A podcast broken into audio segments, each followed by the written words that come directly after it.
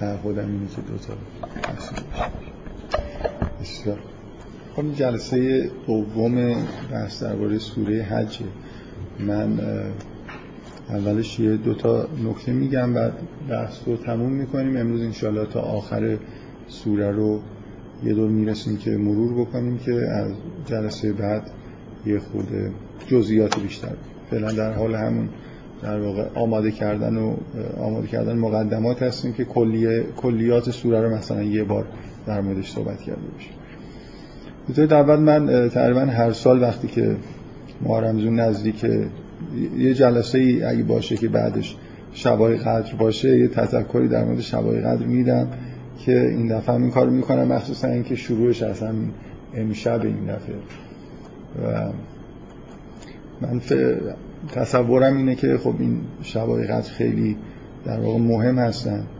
دلایل واضحی هم وجود داره برای اهمیت دادن به شبای قدر اول اینکه ما یه سوره مستقل توی قرآن داریم که از شبی حرف می‌زنه که شب خاصیه به اندازه هزار ماه ارزش داره.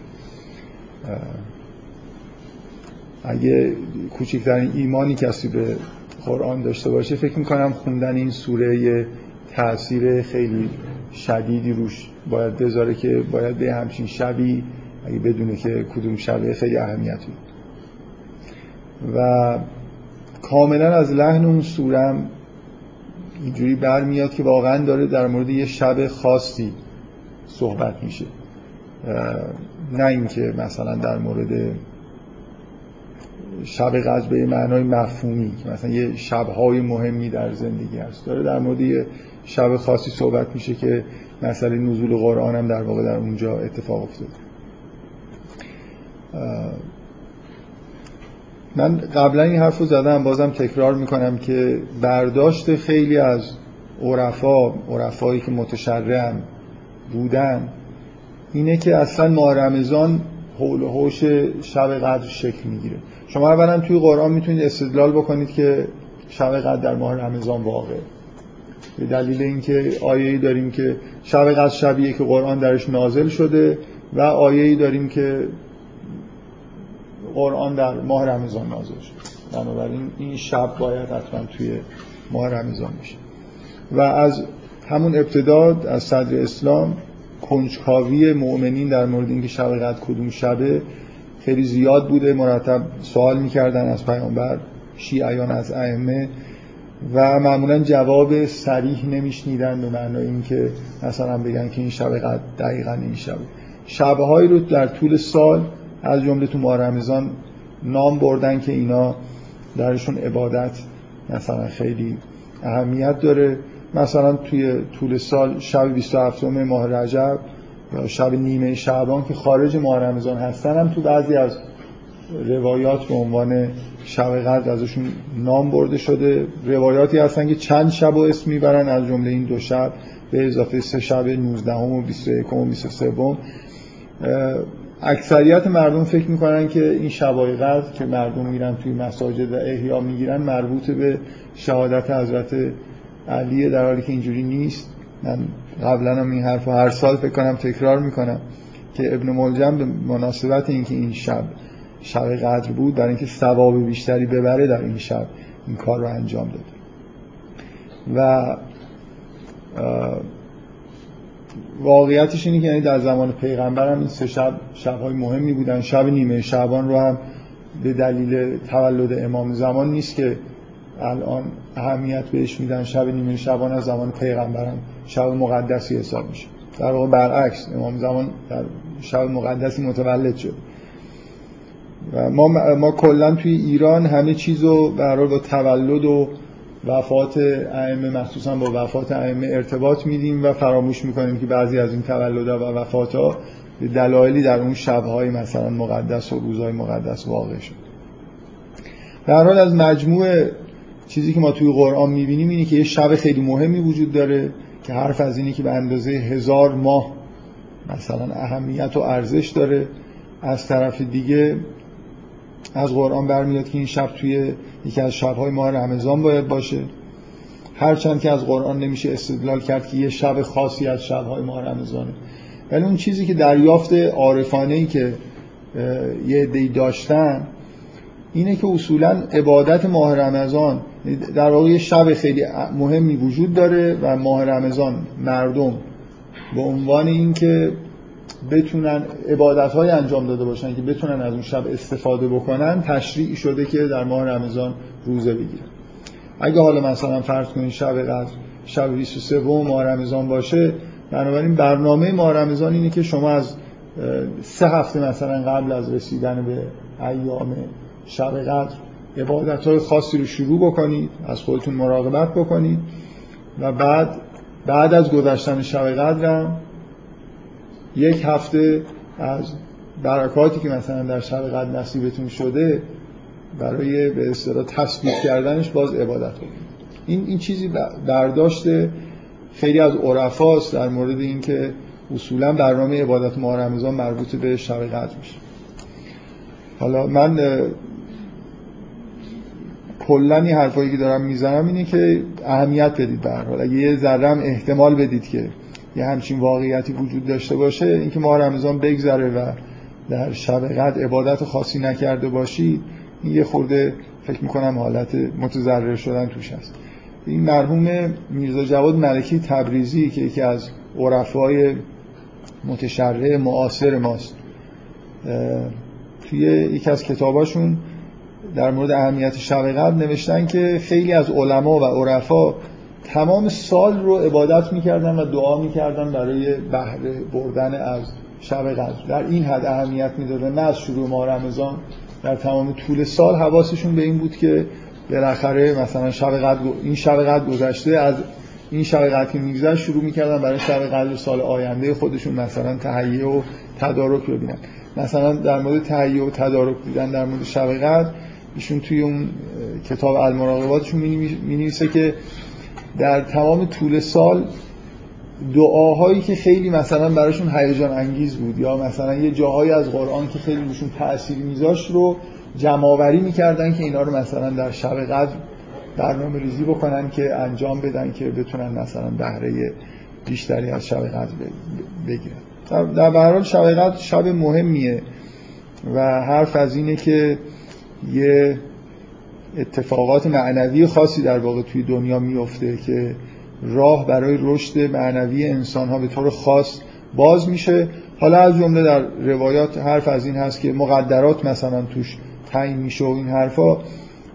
شما چه به این اعتقاد داشته باشید چه نداشته باشید به هر حال مسئله اینه که اگه این آیه قرآن رو باور بکنید که به نوعی شب خاصیه که ملائکه و روح نازل میشن. معنیش این میشه که یه جوری انگار راه های آسمان باز میشه و شما می‌تونید در واقع عبادت های موثرتری داشته باشید. عرفا حرفشون اینه که حالات خاصی رو در شب قدر تجربه می‌کردن که خیلی سنگینتر و پیشرفته تر از حالاتشون در تمام سال. برای من این تذکر سنتی رو مخصوصا این جلسه که اولین شب قدر در واقع بعد از همین امشبه به نظر اومد که بگم و حالا این اولین نکته بود. از دو نکته که گفتم قبل از شروع جلسه می‌خوام در موردش صحبت کنم. نکته دوم در مورد یه نکته ایه که تصادفا همینجوری جلسه گذشته. به دلیل اینکه مرتب اشتباه کردم گفتم کره زمین. از جلسه دادم که مقدار شاید دچار سوء تفاهم شده باشن بعضیا. که منظور من از اینکه ارز در قرآن به کره زمین اشاره نمی‌کنه چیه؟ من فکر می‌کنم توضیحی که دادم کافی بود. حالا خود سعی می‌کنم مختصر و مفید روشن بیان بکنم. ببینید ما الان وقتی حرف از کره زمین می‌زنیم شما وقتی یه واژه رو به کار می‌برید یه تصوری یه مفهومی توی ذهنتون میاد. قطعا من چه بگم؟ کره زمین چه مثلا فرض کنید تو قرآن بگه ارض اینا مصداق یا به اصطلاح reference های مشابهی با هم دیگه دارن. در حال یه چیزی وجود داره یه شیعی وجود داره. حالا این می‌تونید به عنوان یک کره در آسمان در نظرش بگیرید یا هر جور دیگه. این شی رو ریفرنس در واقع همین واژه‌ایه که ما کره زمین زمین یا ارز میگیم. نکته اینه که وقتی من یه واژه رو به کار می‌برم به یه تصوری توی ذهن شما میاد. من حرفم اینه که وقتی در قرآن واژه ارز به کار برده میشه تصوری که باید تو ذهنتون بیاد یه کره آسمانی نیست. مسئله ستاره شناسی و این حرفا نیست. مسئله جایگاهیه که ما توش داریم زندگی می‌کنیم. محل زیست انسان یه جاییه که ما بهش میگیم ارز حالا اینکه این یه کره در آسمان هم هست بله هست. ولی مثلا وقتی تو قرآن می‌خونید که خداوند ارز رو مانند فرشی در زیر پای شما قرار داده خب این به وضوح داره در مورد, در مورد اون کره آسمانی حرف نمی‌زنه. در مورد این تصوری که من باید تو ذهنم بیاد وقتی واژه ارز رو میشنوم همین چیزیه که زیر پای من قرار گرفته و من دارم روش زندگی می‌کنم.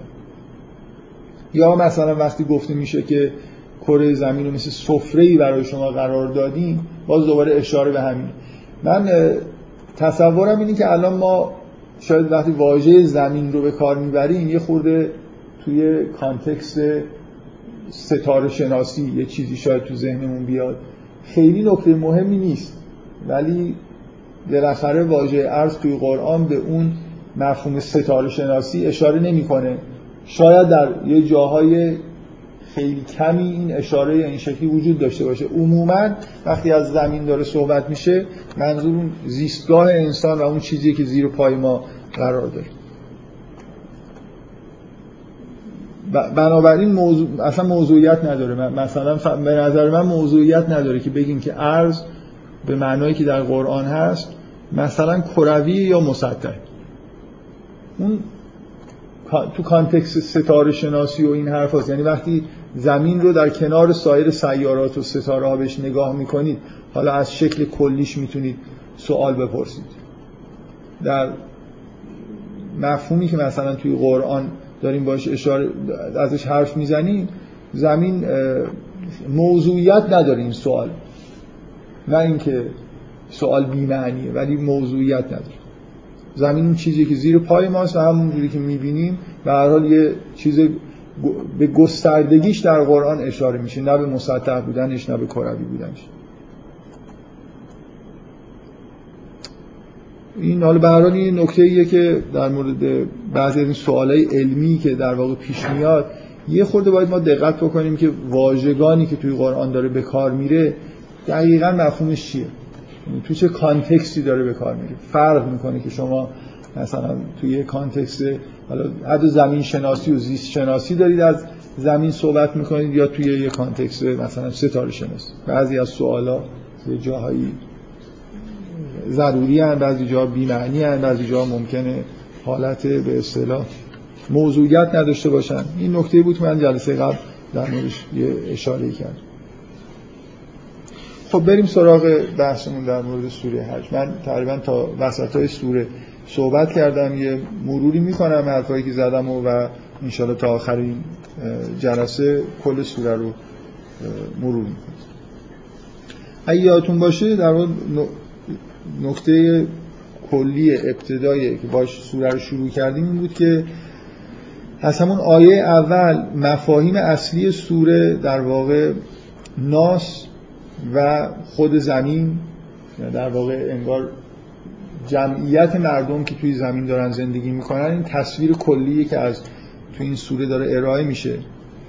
و از ابتدا هم در واقع شما با از لحاظ زمانی از انتهای زمان شروع می‌کنید. یعنی واقعی که مشاهده می‌کنید واقع کلی که توی زمین رخ میده و همه مردم درگیرش هستن و مسئله قیامت و زلزله که با واژه ساعت اینجا ازش یاد میشه و زلزله که زمین رو در واقع در بر می‌گیره. هرچند واژه ارز توی آیه اول نیومده ولی خب به هر حال به وضوح تصویری که ما از تو آیه اول داریم تصویر کلی از زمین و زلزله بزرگیه که توی زمین داره اتفاق میفته. که یه سوره کوچیکی از قرآن اصلا درباره همین زلزله اتفاق زلزله که توی زمین اتفاق میفته و اونجا شخصیت اصلی به معنای واقعی کلمه سوره خود زمینه که حتی حرف از این میشه که اخباری در مورد مثلا کارهایی که مردم کردن رو گزارش میده یعنی توی سوره زلزال شخصیت اصلی خود زمین. خب بعد از این تصویر هولانگیز اولیه یه آیه می که من در موردش صحبت کردم که مناسبتش چیه که شروع در واقع اون تقسیم بندی سگانه مردمه. بعد یه استدلالی در مورد اینکه اگه تردیدی در بعث دارید یه استدلالی در مورد مفهوم در مورد اینکه چرا در واقع بعث صورت می‌گیره و یقین کردن به اینکه بعث رستاخیزی وجود داره اومده و بعد اون تقسیم بندی مردم به حالا از نظر من به سه دسته در ادامهش اومده. این سه دسته همون سه دسته ای هستن که در ابتدای سوره بقره و آل عمران هم به یه شیوهی در واقع بهشون اشاره شد. حالا اینجا یه مقدار شد توصیفات از نظر موضوع تفاوتایی دارن ولی به هر حال این سه دسته همون سه دسته کفار الذین فی قلوبهم مرض و مؤمنی هست. این برای در شروع سوره است که با یه همچین دیدگاهی نسبت به زندگی انسان ها توی زمین و اصناف آدم هایی که توی زمین دارن زندگی می‌کنن در واقع سروش شروع میشه که شما با جمعیت آدم ها در واقع سر و کار دارید. و من دفعه قبل مرتب روی این تاکید کردم که به اصطلاح امروزی یه نمای دور انگار داریم از زمین می‌بینیم. نمای دور از زمین و انسان هایی که توی زمین دارن زندگی می‌کنن. حالا یه آیه‌ای که قرار شد بعدا در موردش صحبت بکنیم میاد. بعد وارد صحنه ها و تصاویری میشیم که دیگه در مورد آخرته. یعنی تقسیم بندی مردم این دفعه به دو گروه دو گروهی که بهشتی و جهنمی میشن در آخرت صورت می‌گیره. در واقع منطقش به وضوح اینه که همونطوری که مثلا در ابتدای سوره بقره هم تاکید شده مردم واقعا دو گروه هستن. در حال یا مؤمنن یا مؤمن نیستن. این تقسیم بندی سگانه در واقع یه گروه خود پیچیده ای وجود دارن که ادعای ایمان می‌کنن ولی ایمان ندارن. چون در واقع در باطن ما دو گروه داریم در ظاهره که سه تا گروه داریم. شما مثلا اگه از آسمان به زمین نگاه کنید شاید بتونید سه تا گروه تشخیص ولی اگه باطن مردم رو ببینید در حال مردم یا ایمان دارن یا ندارن. و چون روز قیامت و آخرت دوره که باطن مشخص میشه زواهر در واقع دیگه اونجا نقشی ندارن طبیعیه که مردم به دو دسته در واقع تقسیم میشن. و توی این قسمت بعدی که با مثلا آیه ان الذین آمنو و الذین هادو و سابعین میاد شما یه تقسیم بندی خیلی پیچیده تر و آشفته تر هم می‌تونید از مردم بر اساس مذهب و دینشون هم داشته باشید. که یه جوری در توی یه لول ظاهری تری حتی نسبت به اون تقسیم بندی سگانه قرار داره. که اینجا از اینا هم یاد میشه. در واقع این تقسیم بندی سگانه به همه این چیزهایی که اینجا اسم داره برده میشه به نوعی تعلق می‌گیره. یعنی چه الذین آمنون به معنای کسانی که الان مسلمونن و اطراف پیغمبر هستن چه اونهایی که ادعا می‌کنن که یهودی هن سابعین نصارا مجوس اینا همه در واقع توشون آدمایی هستن که مؤمنن و توشون الذین فی قلوبهم مرض هم وجود داره. مشرکین هم که تکلیفشون روشن. به هر حال شما با خیلی دید ظاهری نگاه کنید باز می‌تونید اصناف و ادیان مثلا مختلف رو ببینید ولی واقعیت نهایتا اینه که تو هر دینی که نگاه کنید تو هر جامعه دینی که نگاه کنید سه گروه دارید.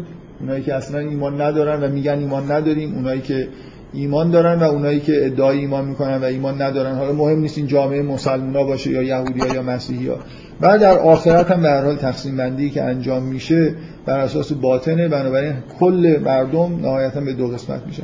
این محتوای این بحثاییه که در ابتدای سوره اومده یعنی تصویری از تصویر هولانگیزی از دست و قیامت استدلال در مورد قیامت و اینکه مردم در واقع به همین سه دسته تقسیم میشن تا ابتدای در واقع صفحه 335 بنا همین قرآن عثمان تاها که با این آیه در واقع این بخش تموم میشه که و هدو الی طیب من القول و هدو الی صراط الحمید.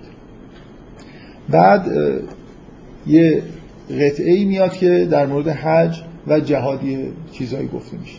که من دفعه قبل توی همین بحث مربوط به حج و جهاد جلسه تموم شد. خیلی نمی‌خوام الان وارد جزئیات بشم ولی حالا یه مقدار شاید بیشتر از جلسه قبل توضیح بدم. اولا تو همون جلسه هم اشاره کردم به این آیه 25 که باز حالت چی میگن؟ لولا برای مثلا متصل کردن اون قسمت اول با قسمت حج رو داره. شما این آیه رو در ادامه اون آیات وقتی میگه و هدو الی طیب من القول و هدو الی صراط الحمید که در وصف مؤمنینه این آیه کاملا طوری شروع میشه آیه بعدی که با همون محتوایی که در واقع قبلا داشته گفته می‌شده یعنی تقسیم بندی مردم به مؤمنین و کافرین سازگاره. آیه اینجوری شروع میشه که ان الذین کفروا و یسدون عن سبیل الله و المسجد الحرام. و چون داریم وارد بحث حج میشیم این آیه انگار نصفش یه جوری وصل به قسمت بالاست. نصفش هم یه جوری در واقع وارد یه موضوعی میشه که وصل میشه به موضوع حج. یعنی وقتی که سبیل الله رو میگه یسدون عن سبیل الله رو میگه به عنوان یه چیز نمونه خیلی روشن جلوگیری از رفتن به مسجد الحرامه بنابراین کاملا یه طوری پیوسته داریم وارد موضوع مسجد الحرام میشیم. انگار این مثالی از صد کردن راه خدا. بعد همین واژه مسجد الحرام که میاد توضیح در مورد مسجد الحرام میاد و انگار از وسط این آیه یه دفعه وارد موضوع جدید میشیم. موضوع مسجد الحرام و دستور حج که از زمان حضرت ابراهیم داده شده. که نمی‌دونم من شخصا از این جور میگن دیزاگ شدن. توی قرآن زیاد اینجوریه که یه موضوعی میاد یه موضوعی ظاهرا. شما وقتی آیاتو می‌خونید به نظر میاد دو تا قطعه نچندان مربوط هستن و همیشه معمولا اینجوریه که اون وسط یه آیه هست که یه جور خوبی از نظر محتوا از نظر الفاظ این دو تا قسمت رو به هم دیگه پیوند میده. هنر درک قرآن یه بخشی از هنر درک قرآن برای مثلا درک یه سوره اینه که شما این قطعه ها رو واقعا مناسبتاشو با هم دیگه درک بکنید. توی اون خود اون آیه ها یه جور مناسبت ایجاد می‌کنن و به هر حال جدای از اون آیات هم در درک اینکه این چیزهایی که ظاهرا نامعنوس هستن چه جوری با هم دیگه ارتباط دارن معمولا قسمت اصلی درک سوره است. هر حال من نمی‌تونم هر دفعه فکر کنم در این سوره رو مرور کنم. یه بار من این آیه رو باید بهش اشاره بکنم برای اینکه از نظر فنی به نظر من آیه خیلی جالب بفرمایید. الذین فی قلوبهم مرض منظورتونه. خب نه دیگه من فکر کنم تو سوره بقره که بحث می‌کردیم خود آره واقعا این ممکنه تصورشون اینه که ایمان دارن و این حرفو می‌زنن. فرق می‌کنن با اون تصوری که ما از آدم منافقی داریم که مثلا مشرکه و حالا مثل جاسوس توی مؤمنین داره زندگی می‌کنه. این یه بحث کاملا جداست. یعنی اونا جزء الذین فی قلوبهم مرض حساب نمیشن. یا آدمی که مشرکه و خودش هم آگاهی داره به مشرک بودن خودش فقط داره به زبان. برای فرید دادن مردم برای اینکه مثلا تو جمع مؤمنین خودش جا بکنه داره یه حرفی می‌زنه یه خورده جدای از بحث الذین فی قلوبهم مرض الذین فی قلوبهم مرض یه جوری شامل ما هم میشه یعنی آدمایی که ایمان خیلی عمیقی مثلا ندارن ولی خب به هر حال احساس ایمان می‌کنن. اینکه نوسان دارن تو حالت ایمانشون. این آدم همون سوره بقره شرح خیلی مفصلی در مورد این آدم یعنی جایی که تو قرآن شما می‌خواید این شخصیت ها رو در واقع بفهمید که چجوری همون سوره بقره است. ویژگی متقین مؤمنین سنف به اصطلاح آدم های خوب اینه که به طور مداوم در حال پیشرفت. نوسان نمی‌کنن. الذین فی قلوبهم مرض در حال نوسان. یعنی بالا میرن پایین میان. یه روز عبادت ممکنه بکنن خیلی حال خوبی بهشون دست بده یه روز ممکنه عبادت بکنن و اصلا توجهی مثلا به چیزی که توی نماز دارن می‌خونن نداشته باشن. این وضعیت الذین فی قلوبهم مرض. و به وضوح هم این طیف طیف پیوسته. یعنی این شکلی واقعا نیست که شما بیاید بگید که خب این از اینجا به بعد مثلا متقینن بعد مثلا با فاصله خیلی زیاد اون وسط الذین فی قلوبهم مرض هستن و الذین فی قلوب مرض داریم که خیلی وصله در واقع به مشرکین و کفارن و یه دم داریم که این وقت نزدیک به اینه که ایمان بیارن. ممکنه مثلا با یه چند روز عبادت وارد هیته مؤمنین بشن. به هر حال الذین فی قلوبهم مرض به نظر میاد آدمایی هستن که انگار تجربه های ایمانی دارن. لحظه هایی دارن که توش یه چیزهایی رو انگار مشاهده کردن دیدن حس کردن و مثلا از عبادت لذت بردن. ولی باز دوباره به دلیل نفسانیاتشون برمیگردن به همون حالتهایی که در واقع حقایق رو انگار نمیمیان همون تو اون جلسات سوره بقره خب مفصل صحبت کردیم. مشکل مشکل شناختیه یعنی شما قرآن رو که می‌بینید مشکل مرضیه که در قلب در واقع مرکز شناختای انسانه. یه عده هستن که قلبشون کلا مهرموم شده است. اینا قلبشون مهرموم نشده. لحظه های نورانی رو تجربه می‌کنن دوباره به تاریکی میرن و همینجور در حال نوسانن و هر لحظه هم ممکنه که ایمان بیارن برای خود. مثلا در قرآن من تو همون جلسات اشاره کردم که آیه هست که میگه ما اینا رو سال یکی دوبار آزمایش می‌کنیم ببینیم ایمان میارن یا نه. مثلا اینه که باید از گناهان توبه بکنن یه جوری زندگی یک دستی پیدا بکنن که بتونن اون حالت ایمانی خودشون رو به طور مداوم حفظ بکنن. خب من جلسه قبل در مورد حج کلیاتی گفتم که در واقع تناسب این که چرا در این سوره در مورد حج صحبت شده رو روشن بکنم و اینکه بعدش در مورد جهاد صحبت میشه. خب تناسب اولش به وضوح اینه که اینا عبادت های در واقع دست جمعی ما هستن.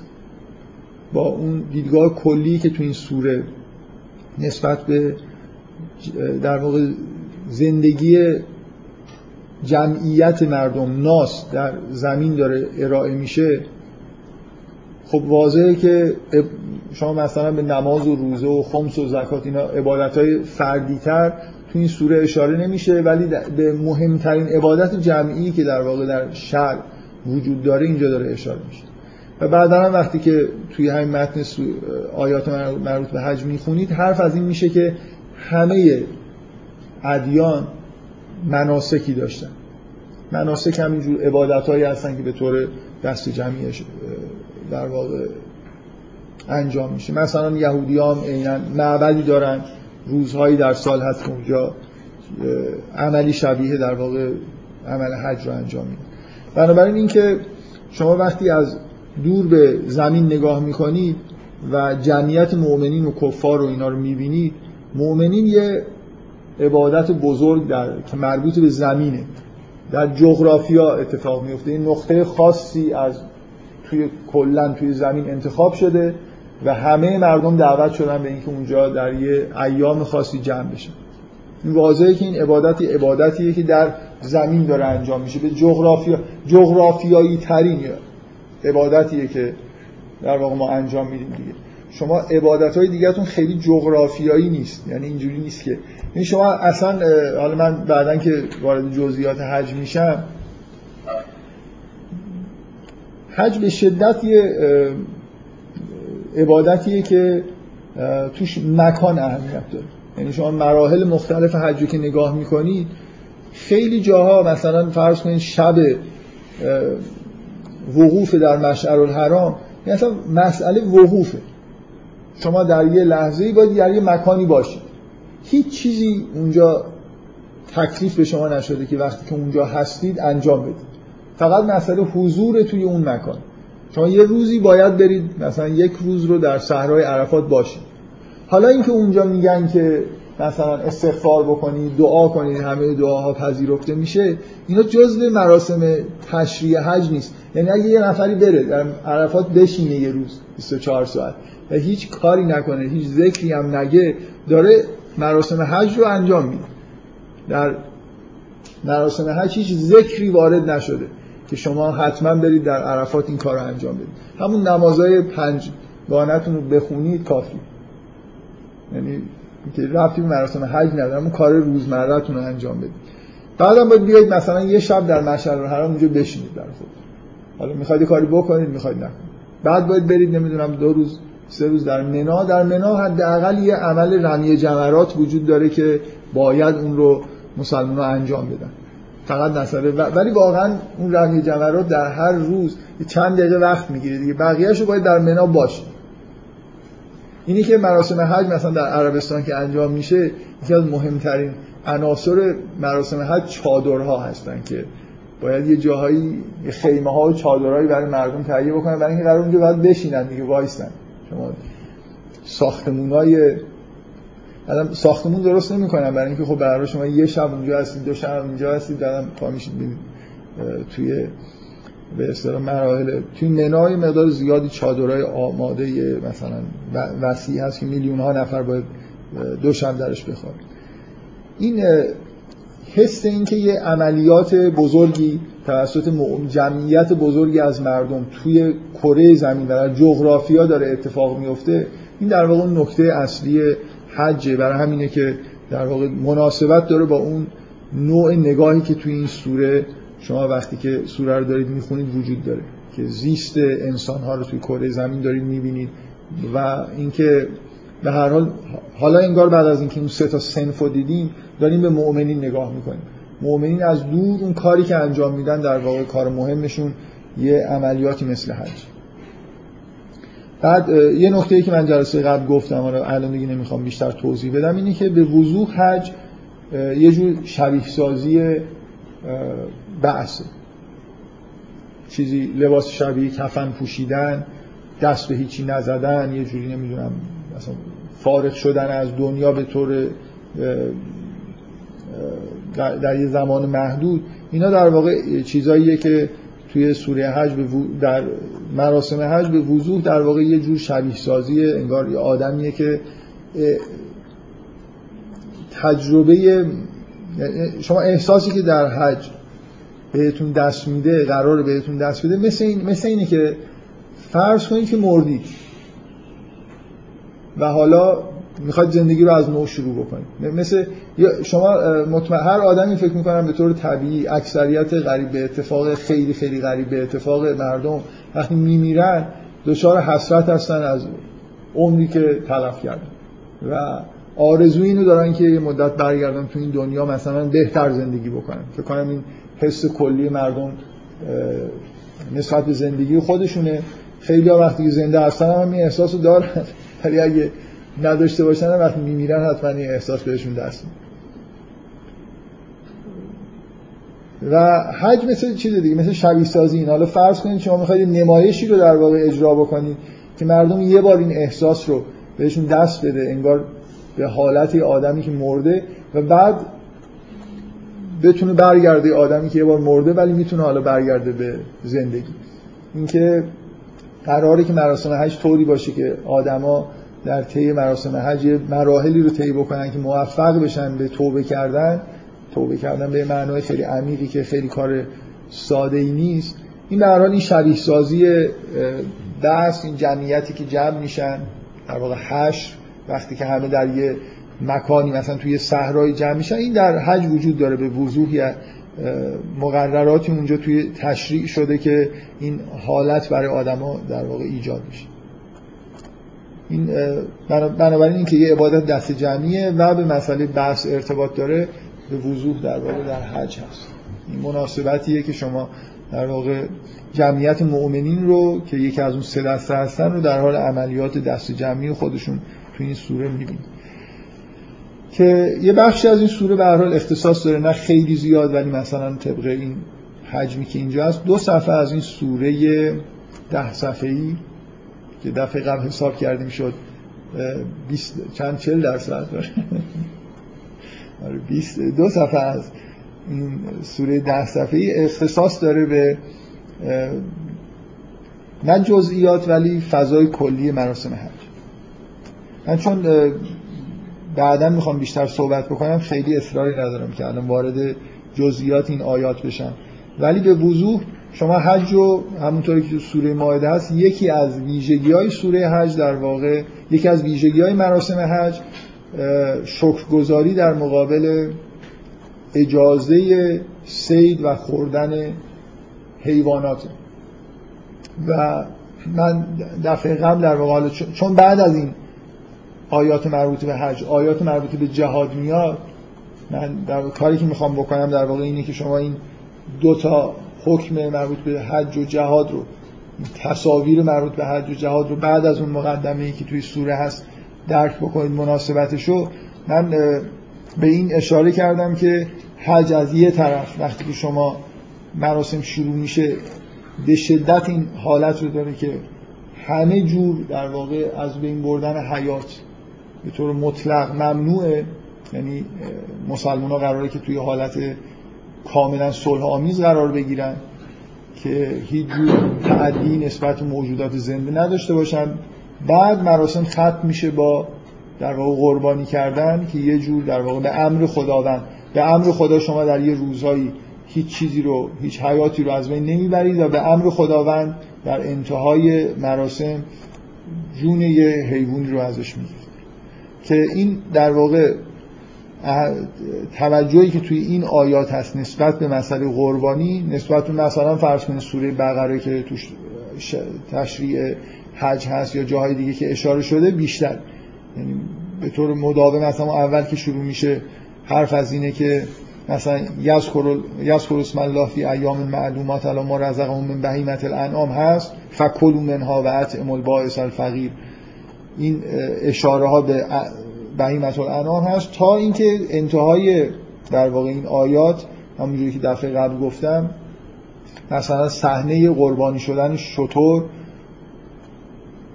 و تصویری از این گوشت های مثلا حیوان قربانی و خونه هایی که به زمین ریخته شده در انتهاش هست که این در واقع همون نکته که من تو جلسه که در مورد سوره مائده صحبت کردم بهش اشاره کردم.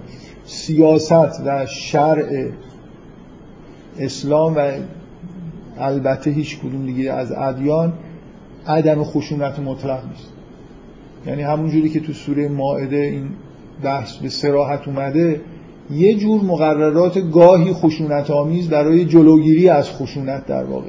برای جلوگیری از کشته شدن آدمان شما ممکنه لازم باشه که بجنگید. برای اینکه جلوی کشته شدن حابیل رو بگیرید لازمه که جلوی قابیل مثلا باشید تو اون سوره به وضوح با یه مقدماتی یه مقدار در واقع از احکام شرعی که همراه با خشونت هستن مثل قصاص اینکه شما یه نفر آدمی رو کشت می‌تونید بکشید. واجب نیست بکشیدش ولی می‌تونید بکشید توی شرایطی. هر حال این نوع در واقع تشریع احکام خشونت آمیز توی شرع اسلام و سایر ادیان ادیانی که منشأ الهی دارن ادیان ابراهیمی در واقع گفته شده. اینجا هم همینطور. شما در واقع توی, توی حج میل به عدم خشونت که خب طبعا میلیه که هر آدم مؤمنی و آدم شکرگزاری که اینجا داره زندگی می‌کنه باید داشته باشه. ولی واقعیت زندگی کردن توی زمین اینه که ما در زمین فعالیت های شیطانی هم داریم. همون ماجرای حابیل و قابیل که در واقع واضح ترین و در قدیمی ترین نوعشه اینه که به ما داریم یه جای زندگی می‌کنیم مشرکینی وجود دارن کفاری وجود دارن بندگان شیطان هم وجود دارن و شما نمی‌تونید با سیاست عدم خشونت اینجا زندگی بکنید. بنابراین ما احتیاج داریم به اینکه یه جور در واقع در جایی که خداوند امر کرده و اجازه داده از خشونت هم بر علیه افرادی که خودشون در واقع تابع شیطان هستن استفاده بکنیم. این به وضوح معنای تهاجمی نداره. شما همین تشریع جهاد توی همین سوره رو که نگاه می‌کنید این حس تدافعی بودن جلوی در واقع تجاوز دیگران وایستادن این چیزی که تو همه آیاتی که در قرآن در مورد جنگ و تشریع در واقع جنگ و جهاد وجود داره این احساس رو می‌بینید. اینکه نباید بیشتر از اون که بهتون تعدی شده تعدی بکنید. حالت به اصطلاح بازدارندگی داشته باشید. سعی بکنید که این بازدارندگی که الان این واژه‌ای که توی عرف به اصطلاح سیاسی زیاد ازش استفاده می‌کنه استفاده می‌کنن این چیزیه که توی تشریع احکام مثلا جهاد زیاد وجود داره. اینکه کاری ما, ما می‌خوایم طوری زندگی بکنیم کاری بکنیم که هیچ وقت کسی جرأت نکنه که بر علیه مثلا مؤمنین دست و خشونت بزنه. نمی‌خوایم جنگ بشه. ببینید وقتی که یه آدمی رو که مرتکب قتل شده می‌کشیم بنا به مثلا دستور شهر این نیست که از این کشتن داریم استف... شما وقتی تشریح می‌کنید که اگه کسی رو بکشیم میکشیمت این جلوی قتل رو می‌گیره. آدمی که احساسش اینه که در یه جایی داره زندگی می‌کنه که اگر مرتکب قتل بشه کشته میشه احتمال اینکه بره سراغ اینکه تصمیم بگیره و کسی رو بکشه مثلا قتل مرتکب قتل عمد بشه میاد پایین. برای تشریح در جهت اینه. ما می‌خوایم جلوی جنگ گرفته بشه. بنابراین باید نیرومند باشه. اینکه مثلا یه آیه در قرآن هست که میگه که همین که در آرم سپاه پاسداران نوشتن که و ایدو لهم مستطعتم من قوه من نمی‌دونم رباط الخیل میگه ترهبون بهی عدو الله و عدو وکم اگه اشتباه نخونم حرف از حرف از اینه که شما اونقدر مسلح بشید که از شما بترسن. وقتی از شما بترسن بهتون حمله نمی‌کنن. نه اینکه اونقدر مسلح بشید که بعد خودتون حمله بکنید. بازدارندگی یعنی همین. من قدرتی از خودم نشون میدم که مورد تهاجم قرار نگیرم. اینجوری جنگ نمیشه. اگه واقعا یه مؤمنین یه دسته آدمای سفید پوشی باشن که همیشه آستین ندارن دستشون توی مثلا مثلا این لباس احرام اینجوری زندگی بکنن. به اصطلاح آمیانه حتما که از این کشورهای همسایه یه لقمه چپشون می‌کنه. اگه ببینه خب یه مشت آدم اینجا هستن. مثلا زیر پاشون نفت و خلاصه ثروتی هم دارن. و سیاستشون هم اینه که اگه بهشون حمله بشه همینجور وای میسن آدم نگاه می‌کنن. خب چرا چرا حمله نشه معلومی که حمله میشه دیگه.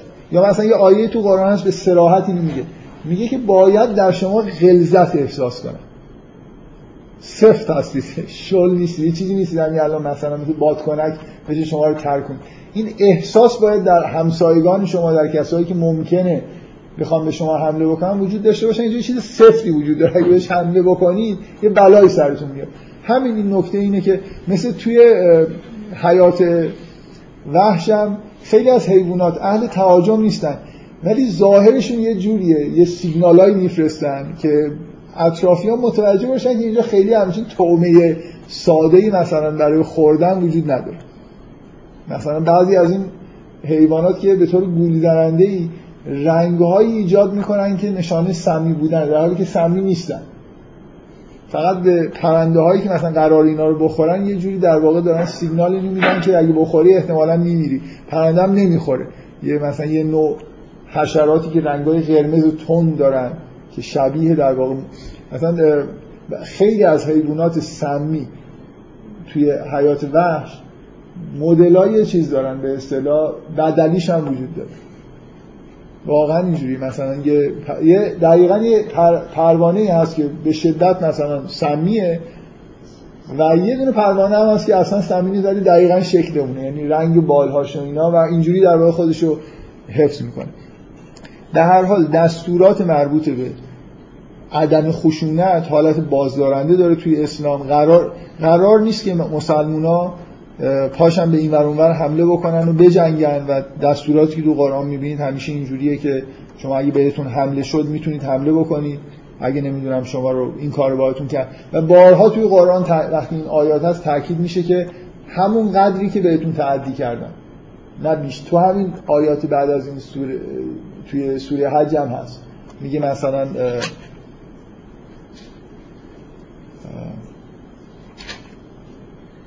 میگه ذالکه و من عاقب به مثل ما عوقب بهی ثم بقی علی.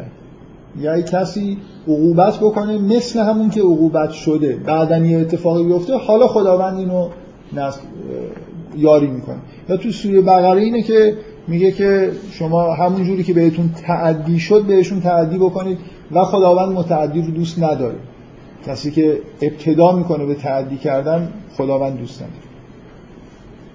و هر وقت از این حرفا می‌زنم یه عده به من میگن که در مورد سوره توبه هم یه صحبتی بکنم من واقعا نمی‌دونم حالا مناسبتش بعد نیست. حالا شاید به زودی در مورد سوره سوره توبه اصلا ربطی به این ماجرا نداره. یعنی واقعا اگه می‌خونید احساس تهاجمی بهتون دست میده خوب نمی‌فهمید سوره توبه مثلا حتی یه آیه ای هست که اونجا ممکنه نفر بخونه و احساس کنه که این یه جور دستور حمله به اهل کتاب صادر شده در حالی که به وضوح اگه یه خورده هم آیه رو فقط دقیق ترجمهش نگاه بکنید دستور حمله به اهل کتاب صادر نشد.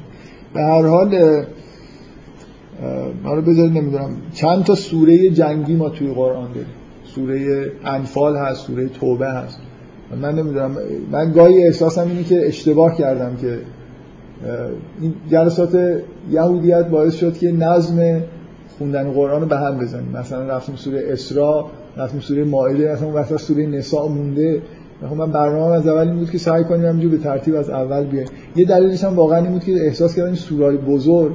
و من دوست داشتم که وقتی که اعلام می‌کنیم قرار در مورد سوره صحبت بکنیم شما هم یه خورده قبلش خونده باشید که تو اون جلسه آمادگی ذهنی داشته باشید. احساس کردم سورای بزرگ ممکنه اصلا کلا باعث بشه دیگه این فرایند شکل نگیره. یعنی اینکه مثلا سوره آل امران رو هی مثلا بخونید اینقدر بزرگی بله؟ بازدارنده است به دلیل غلظتش آره خلاصه حالا نمی‌دونم من شاید قبل از اینکه من خیلی احساس بدی دارم که سوره نسا اونجا وسط دو تا سوره که صحبت کردیم مونده. در این حال هی بیشترین سوره که متقاضی داره در موردش صحبت بکنیم من فکر کنم سوره توبه است. حالا ان شاء می‌رسیم به زودی در مورد این چیزا هم صحبت خب این آیات مربوط به حج و جهاد که بعدش قرار گرفته اصلا جهاد یه جوری انگار قرینه حج دیگه. یعنی شما حج دوران زندگی مسلمون هاست که در عدم خشونت مطلق زندگی می‌کنن و دستور جهاد و قتال اون وقتیه که در این حج زمانیه که خداوند دستور داده که نکشید. حیات رو از بین نبرید و ما باید تابعیت محض داشته باشیم. حتی یه علف حضر رو از زمین حق نداریم بکنیم و قتال زمانی که خداوند دستور داده که بکشید و بنده خدا کسی که دستور خدا رو در اون زمان اجرا می‌کنه در این زمان هم اجرا می‌کنه.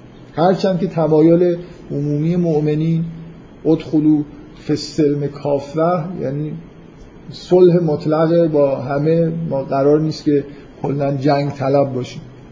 این به وضوح از محتوای ایمان همه مؤمنین نه فقط مسلمان ها برمیاد که اهل صلح باید باشه ولی واقعیت زندگی در زمین چیز دیگه.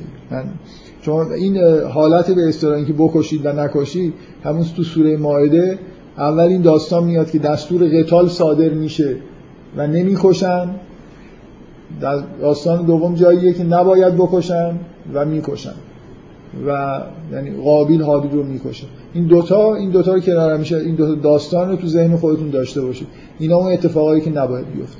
لازمه بجنگیم میجنگیم. اگه لازم نیستم تو هم حالت عدم خشونت زندگی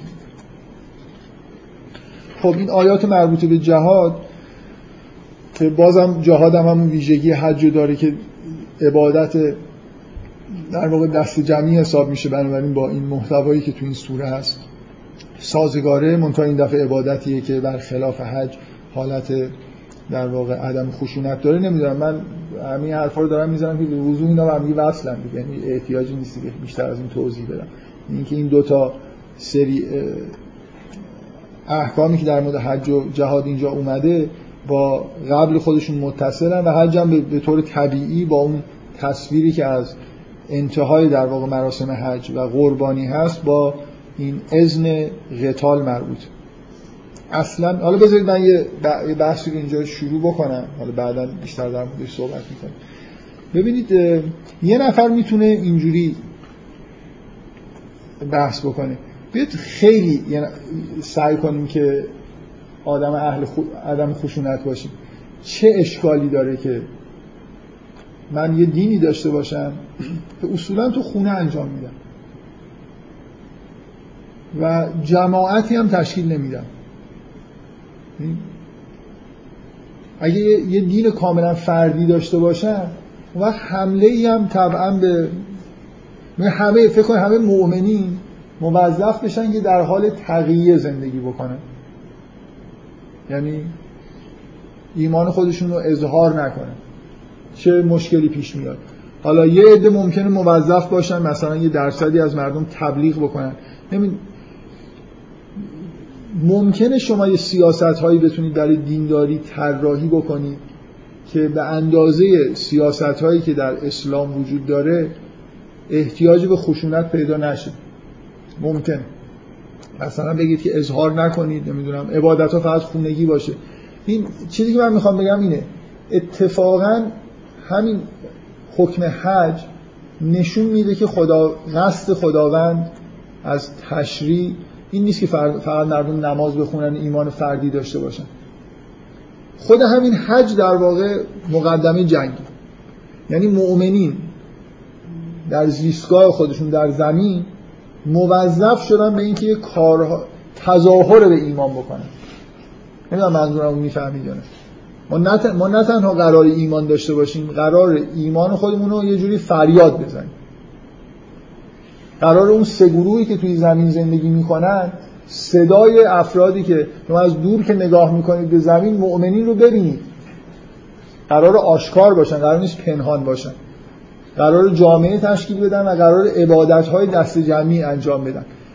دقیقا عبادت دست جمعیه که بعدا مشکلی که پیش میاد اینه که حالا یه عده‌ای ممکنه جلوی این عبادت. ببینید شما در صدر اسلام نگاه کنید. مشکلی که پیش اومده این نیست که مثلا فرض کنید اونایی که توی کفار قریش هستن بیان جلوی عبادت مردم تو خونهاشون تو مدینه رو بگیرن.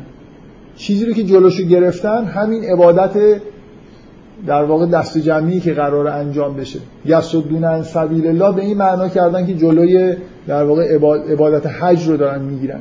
همینه که درگیری به وجود میاد. شما ممکنه یه دین خیلی در واقع مخفیانه تر طراحی بکنید و بعد توش احساستون این باشه که اگه این اینجوری زندگی بکنم کمتر مورد تعرض قرار می‌گیرم. قرار نیست اینجوری زندگی بکنیم قرار قرار مؤمنین سال یه بار قصد جمعی برن حج. در بقیه ایام سالم باید اون جغرافیا در واقع انگار یه قسمتی از زمین همین که شما خداوند یه جایی از این زمین رو دورش یه حساری کشیده. و اینجا معبدیه که قرار توش عبادت انجام بشه یه, یه جوری سیاسی می‌کنه دین رو دیگه. خلاص اونجا یه کشورهایی ممکنه نه منظورم می‌فهمید مثل اینکه قلم رو داره ایمان. قلم رو در زمین یه جایی مال مؤمنینه و باید ازش دفاع بکنه. اینی که خود حج دست در واقع حج نمونه کامل دستورات شرعیه که نشان دهنده اینه که خداوند از مؤمنین انتظار تظاهر به ایمان داره. تشکیل جمعیت و اینکه ایمان خودشون رو فریاد بزنن نفی نکنن و عبادت های دست جمعی انجام بدن و احساس مالکیت نسبت به بخشی از زمین داشته باشن. این به طور طبیعی جنگ به وجود میاره. به هر حال وقتی که شما مالک یه جایی شدید یا آدمایی هم متعرضتون میشن. وقتی که خواستید دست جمعی حرکت بکنید برید از یه جایی به یه جای دیگه یه آدم یه راهزن هم ممکنه جلوی راهتون رو بگیرن. سیاست دین مخفی کاری به قصد نمی‌دونم عدم خشونت از چیز دیگه نیست. قرار بین دسته هایی که مثلا اصنافی که در زمین دارن زندگی می‌کنن و توی این سوره بهشون اشاره میشه قرار مؤمنی صداشون بلند باشه. قرار نیست که مثلا شما از دور که به زمین نگاه می‌کنید فقط ببینید همه جا مشرکین و کفار هستن که دارن مثلا جشن می‌گیرن و پایکوبی می‌کنن و هیچ اثری از زمین قرار به ارث صالحین باشه و متعلق به مؤمنینه و قرار نیست مؤمنین توش مخفیانه زندگی بکنن. برای همین جامعه دینی تشکیل شده برای همین معبد درست شده برای همین مکانهای مقدسی هست که باید ازشون دفاع کرد. شما بلافاصله بعد از همین آیاتی که می‌بینید که اذن للذین یقاتلون بانهم ظلموا میگه الذین اخرجوا من دیارهم بغیر حق الا ان یقولوا ربنا ربنا الله. اینا آدمایی که بهشون ظلم شده و از سرزمین خودشون رانده شدن فقط به جرم اینکه می‌گفتن ربنا الله خب می‌تونستن نگن ربنا الله بعدم از جای خودشون رانده نمی‌شدن بعدم قرار نمی‌شد بجنگن. ولی قراره که فریاد ربنا الله همونجوری که اونا فریادشون بلنده که اگه مشرکن همه کار تظاهر به شرک می‌کنن قرار مؤمنین هم مخفیانه عبادت نکنن. بنابراین ربنا الله میگن بنابراین ولولا دفع الله الناس بعضهم به بعض و اگه خداوند بعضی از مردم بعضی در لحدمت سوامع و بیع و صلوات و مساجد. این مکانهای مقدس از بین میرن. قرار توی زمین مکانهای مقدس وجود داشته باشن. معبدهایی باشن. مسجد الحرامی باشه.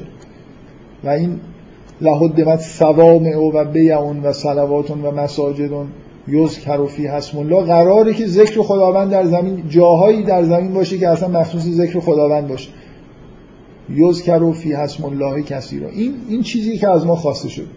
ما نه فقط ایمان داریم به عنوان این من دارم تاکید می‌کنم برای اینکه ما توی دورانی داریم زندگی می‌کنیم که قطعا قرن بیستم خشونت بارترین دورانی بوده که در کره زمین تجربه شده. و واقعا اصلا نظیر نداره این مقدار کشداری که انجام شده. تو اروپا چه می‌دونم همه جای دنیا. و ربطی هم به مذهب نداشته. چون یه عده مذهب و عامل مثلا چه می‌دونم جنگ های تاریخی می‌دونن. تکلیف این قرن بیستم قرن بیستم همه خشونت در واقع نتیجه سرمایه داری بوده نه نتیجه مذهب و اختلافات مذهب. می‌خواستن مستعمرات بیشتر داشته باشن می‌خواستن سرزمینایی داشته باشن که مثلا چه می‌دونم پیش ناسیونالیسم. حالا شما بگی سرمایه داره ناسیونالیسم بانی خیلی جنگا بوده در قرن بیستم خب شما در بعد از این جنگ هایی که عمدتا در در واقع در اروپا و غرب اتفاق افتاده یه جور حس نفرت از جنگ و صلح طلبی مطلق به وجود اومده. خب این از یه جهات خوبه. یعنی مثل آدما اینقدر زدن هم رو کشتن. حالا توی دوره ای هستیم که خیلی چیز شدن. خیلی مثلا نسبت به جنگ و این چیزا حساسیت پیدا کردن. منتها اگه اینم در حالت افراد پیدا بکنه جالب نیست. من علت اینکه دارم روی این چیزا تاکید می‌کنم اینه که یه عده الان تحت تاثیر جو موجود حسشون اصلا روشن فکرا مثلا. حسشون اینه که اصلا خشونت خوب نیست. قصاص خوب نیست. نمی‌دونم هیچ جور خون... حقوق بشر هم همین. اعلامی حقوق بشر میگه که اصلا به هیچ کسیش کاری نکنید واقعیت اینه که این سیاست شرع اسلام نیست. و فکر می‌کنم کاملا هم این چی میگن؟ حالا این کلمه رو به کار بردن درست نیست. ولی این این نوع عقوبت هایی که در شرع قرار داده شده و این نوع مجوزهایی که برای جنگ و آمادگی برای جنگ در شرع قرار داده شده اینا کاملا به اصطلاح فکر شده هست یعنی هماهنگی با همه چیزهایی که شما در قرآن و شرع می‌بینید. نمیشه زندگی کرد بدون عدم خشونت. یه واقعیت مطلقه که هر گروهی هم که سعی در عدم خشونت داشتن یا از بین رفتن یا به هر حال یه جوری وادار به خشونت شد. اینجا حرف از اینه که به ما مؤمنین باید محلای عبادت خودشون رو داشته باشن حفظ بکنن این چیزیه که خدا و من گرایشی پیدا شده این می‌خواستم بگم که گرایش پیدا شده به اینکه دین رو به شدت شخصی و فردی بکنه خب این با قرآن سازگار نیست. به وضوح با قرآن سازگار نیست. قرار جوامع دینی وجود داشته باشن. قراره که دین یه نمود اجتماعی و سراسری در زمین داشته باشه. اصلا اینطوری نیست که دین رو شما بخواید به یه مسئله اخلاق فردی در واقع چیزش کنید ریدیوسش بکنید. این نکته اینه که اول دین رو میارن در یه سطح کاملا فردی معنی می‌کنن بعدم احساسشون میشه که حالا چرا ما خشونت به خرج بدیم. اصل این فرض غلطه یعنی شما همین سوره رو که می‌خونید همین آیاتو که می‌خونید قرار نیست مؤمنین فقط تو خونه خودشون عبادت بکنن قرار نیست که یه چیز کاملا فردی باشه. من اینو تم نصف سوره های قرآن. یعنی اینجوری نیست که یه جای قرآن اومده باشه حالا بخواید بگید که این که قرار جامعه دینی تشکیل بشه قرار عبادت های بزرگ انجام بشه در زمین و مؤمنین صداشون بلند باشه و اینجوری نباشه که مخفیانه مثلا کاری انجام بدن این به وضوح در قرآن از ما خواسته شد. بفرمایید. چرا زمین مال ماست دیگه. چرا چرا این کارو نکنیم؟ من من نمی‌فهمم. اصلا اصلا انسان ها رو خداوند خلق کرده در زمین برای اینکه عبادت بکنن و ذکر خدا رو بگن. مش... مشکل چیه؟ چرا این کار نکن؟ چیز دیگه این همون ماجرای همون که خب آره من اونجا هم توضیح دادم که در قرآن علاوه بر اینکه میگه که به حال امت واحده ای بوده و یعنی آگاهی وجود داره که وقتی پیامبران میان اختلافای ایجاد میشه مشکلاتی ولی جامعه دینی باید تشکیل بشه. برای خاطر همین تو سوره آل عمران محتوا همینه دیگه. شما جامعه دینی رو با همه آسیبهاش تشکیل بدید ولی از توش حضرت مریم از مسیح در میاد. یه جوری حس نخبه گرایی در واقع اینجا وجود داره. ممکنه یه عده قربانی میشن. ولی توی جامعه دینیه که افراد خیلی خیلی در واقع برجسته ظهور می‌کنن. وقتی یه جامعه تشکیل شد که اشکال نداره الذین فی قلوبهم مرض هم تو این جامعه زندگی کنن ولی تظاهر دارن. یعنی شما باطن رو اگه نگاه نکنید تظاهر به ایمان می‌کنن. توی این جامعه است که یه انسانی متولد میشه تربیت میشه و به جای خیلی بالایی می‌رسه. این هدفیه که برای جامعه دینی باید وجود داشته باشه. این چیزیه که فرض بر اصلا اسلام مسیحیت یهودیت اینا همه همه در واقع اساسشون تشکیل یه جامعه دینی و یه امته. امتهای موحد باید در زمین وجود داشته باشن. این چیز شما قبول بکنید که این بدیهیه. حالا در مورد اینکه علتش چیه خب علتش از یه طرف اینه که زمین خلق شده مردم هم درش خلق شدن برای اینکه عبادت بکنن. هر جوری که به نفعشون باشه اون طرف مقابل امتهای مشرک تشکیل دادن. خب خداوندم امتهای موحد تشکیل داده. یه عده از مصر برداشته برده. یه جایی با این معجزاتی که اینا مثلا اولین امت رسما موحد و نماینده مثلا توحید در زمین باشه. ول کنید امت واحده همینجور در واقع به شرک خودش ادامه میده. این ترس از اینکه الان یه ترس و وحشتی وجود داره. آقا اگه حرف بزنیم اظهار عقیده بکنیم. اصلا اصلا ببین الان یه فضایی در دنیا وجود داره. فضای ضد ایدئولوژی نه ضد دین. و خب اصلا عقیده نداشته باشیم که جنگ نشه. خودشون زدن همدیگه رو لطو پار کردن. و حالا یه فرهنگی در غرب زاییده شده از این خشونت بی حدی که تو قرن بیستم اتفاق افتاده که دشمن عقیدن. در واقع آرزوی بازگشت انگار به همون دوران بی عقیده بودن و امت واحده رو دارن. اولا امت واحده با هم درگیر می شدن و میشن خلاصه سر اینکه این شکار مال کیه؟ لازم شما عقیده داشته باشی. خلاص می‌خوای بخوری تو می‌خوای بیشتر بخوری می‌خوای سهمونو برداری دعوات میشه اینجوری نیست که شما ایدئولوژی نداشته باشید به دنیای مثلا پر از صلح و چیز می‌رسید سر چیزای دیگه ای دعوا میشه. سر چیزا این حیوانات با هم دیگه دعوا می‌کنن بعدا مردم. همون حیوانات عقیده ندارن با هم دیگه میجنگن. سر تملک جنس ماده یا سر نمی‌دونم سهم بیشتر بردن از شکار با هم میجنگن. انسان هم همینجوری با هم دیگه قبل از دین هم میجنگیدن. بنابراین هیچ رایی برای اینکه شما بگه زمین پر از صلح و صفا برسید. الان جنگ جهانی دوم که تموم شد سازمان ملل تشکیل دادن. همین ایدئولوژی ضد ایدئولوژی خیلی جاها شیوع پیدا کرد. آمریکایی‌ها سالی مثل ما میریم حج اونا هم سالی به جای حمله می‌کنن. بانی چیزن دیگه اینا اصلا بانی این عقیدن تو دنیا. اروپایی‌ها اهل ایدئولوژی بودن آمریکایی‌ها آدمای بدون عقیده و ایدئولوژی بودن تاجر بودن. و یه جوری در واقع همین فضا توی دنیا بعد از جنگ جهانی دوم تحت تاثیر فرهنگ آمریکایی ایجاد شد. آمریکایی‌ها بیشتر از همه به همینجا حمله می‌کنن. نه برای خود الان ایرانیا یه عده فکر می‌کنن که آمریکا مثلا به دلیل ضدیت با اسلام یه بار این یکی از این دولتی ها گفت که اینا چون می‌دونن که تو این منطقه قرار یه آقای ظهور بکنه که مثلا دنیا رو به اینا به این دلیل اومدن تو این منطقه مستقر شدن. خب اومدن نفت ببرن اومدن کار خودشون دارن می‌کنن اصلا کاری به این کارو ندارن. من نمی‌خوام بگم توی آمریکا یا کشورهای غربی عقاید عجیب و غریب وجود نداره. ولی تصمیم گیری های کلان سیاسی و نظامی خودشون رو بر اساس منافع خودشون می‌کنن. به هر حال ما توی انسان ها ما بعد از حبوط وارد دورانی شدیم که بعض حکم لبعض عدو. ربط نداره که حالا هدایت از طرف خداوند بیاد یا نیاد. این ویژگی زندگی کردن تو زمینه که ادابت وجود داره. زمین یه جوری برای مثلا فرض آدما انگار تنگه به هم دیگه پنجول می‌کشن و بنابراین نمیشه جلوی خشونت رو گرفت.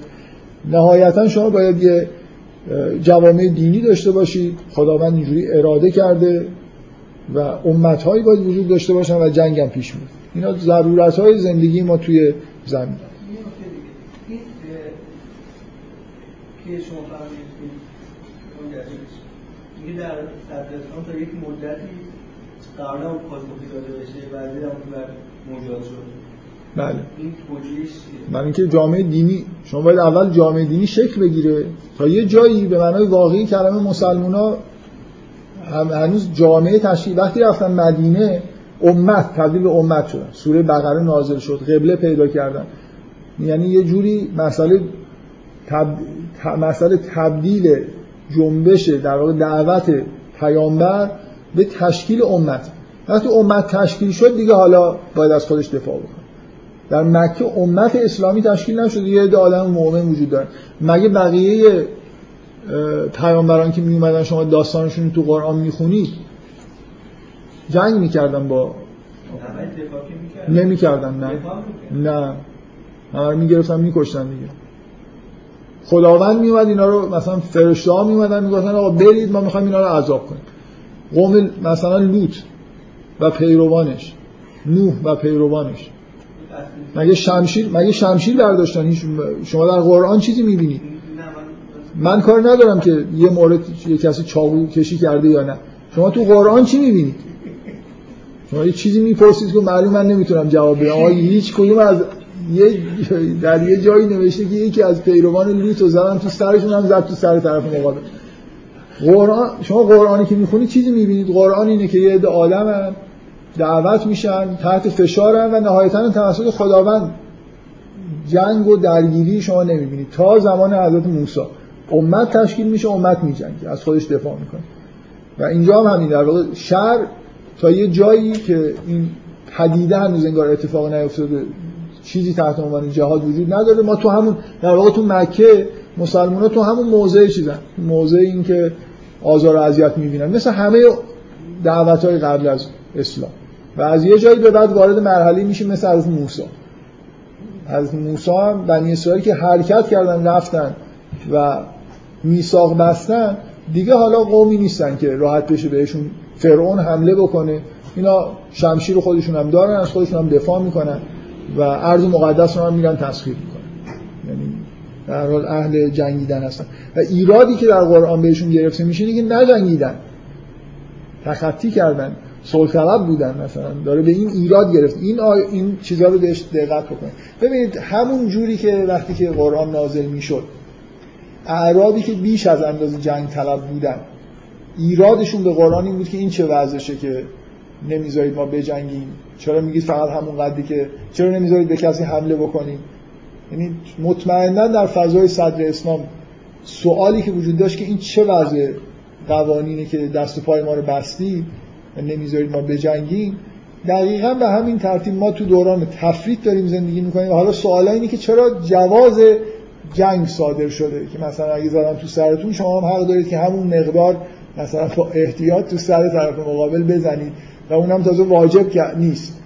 مثلا مرتب بعدش گفته میشه که خداوند معتدین رو دوست کسایی که تعدی می‌کنن رو دوست نداره. به هر حال اینا جفتش اون, حالت افراطی این حالت هم تفریط حالت ما همین چیزی که تو قرآن هست یعنی به شدت به فکر دفاع بودن و غلیظ بودن غلیظت داشتن و آمادگی برای دفاع این چیزیه که از ما خواسته شده و قرار مؤمنین حج برن قرار عبادت های دست جمعی انجام بدن قرار معابد و سوامه و بیع و صلوات و مساجد داشته باشن و ازشون دفاع بکنن. این کاریه که قرار توی زمین انجام بشه.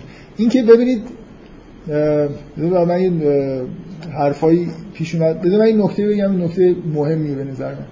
هیچ کاری نباید شما بکنید به عنوان مؤمن. هیچ کاری مؤمن نباید بکنه یا نکنه چون شیطان وجود داره. نمی‌دونم منظورم رو می‌فهمید یعنی من بگم مثلا شما الان سوالتون اینه که چرا جامعه دینی تشکیل بشه؟ چون چون شیطان وجود داره و پیروانی داره ما هم بیایم حالا مثلا جامعه دینی تشکیل ندیم یعنی ببینید اساسش اینه. من کاری به این ندارم که بیرون الان مثلا فرض کنید یه شیطانی هست و اون کاری که باید تو توی زمین انجام بشه باید انجام بدیم خداوند که کوتاه نمیاد برای خاطر اینکه شیطان یه عده‌ای رو جمع کرده مثلا نمی‌دونم تو زمین عبادت نشه. نمی‌دونم خیلی تصور تصور عجیبی اگه ما مثلا فرض کنید شر و نمی‌دونم تظاهر به ایمان همه اینا رو کوتاه بیای برای خاطر اینکه اینکه بازنده شدیم دیگه. شما اصلا نباید هیچ وقت مثلا یه آدمایی هستن خیلی از شیطان میترسن. و چون میترسن یه جاهایی نمیرن یه کارایی رو نمی‌کنن. این که خودش شیطان همینو می‌خواد دیگه. شیطان می‌خواد که روی زندگی شما تاثیر بذاره.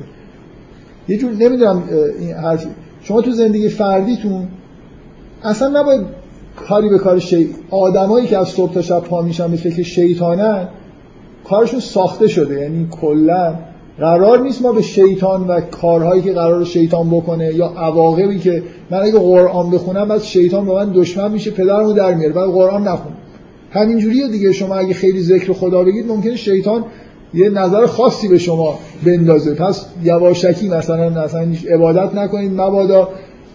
این حرفی که جامعه دینی تشکیل ندیم برای خاطر اینکه ممکنه مثلا پیروان شیطان بعدا به ما حمله بکنن بکنن ما احکام و رفتارهای خودمون رو تنظیم نمی کنیم با کارهایی که ممکنه شیطان بکنه یا نکنه. یه توی جایی داریم زندگی می‌کنیم همون کارهایی که درسته رو انجام میدیم. درسته که مؤمنین با هم باشن درسته که مؤمنین عبادت دست جمعی بکنن و الی بعد یه توصیفی میاد. اولا به شدت به این دقت بکنید که تو این آیاتی که اجازه در واقع جنگ داده میشه چندین بار پشت سر هم واژه نصر تکرار میشه و به مؤمنین داره از روز اول گفته میشه که در واقع خداوند یاری می‌کنه و پیروز میشه. و توصیفی میاد از اینکه الذین به این آیه در ادامه هم حرفایی که من زدم دقت بکنید. میگه الذین این مکناهم فی الارض اقاموا الصلاه و آتوا الزکات و عملوا بالمعروف. کسایی که اگه در زمین اینا رو مکنت بدیم استقرار پیدا بکنن اینا کسایی هستن که نماز می‌خونن زکات میدن امر معروف و نهی از منکر می‌کنن و این چیزی که خداوند می‌خواد در زمین انجام بشه. باید بریم به سمت اینکه همه زمین پر از کسانی باشه که نماز می‌خونن زکات میدن.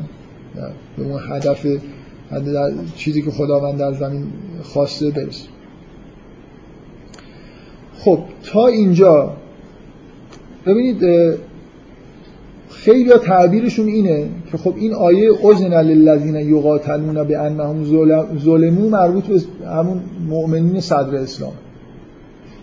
من نمی‌خوام بگم که این آیه خب خیلی ها میگن اولین آیه که مؤمنین منتظر بودن که بهشون جواز داده بشه بجنگن.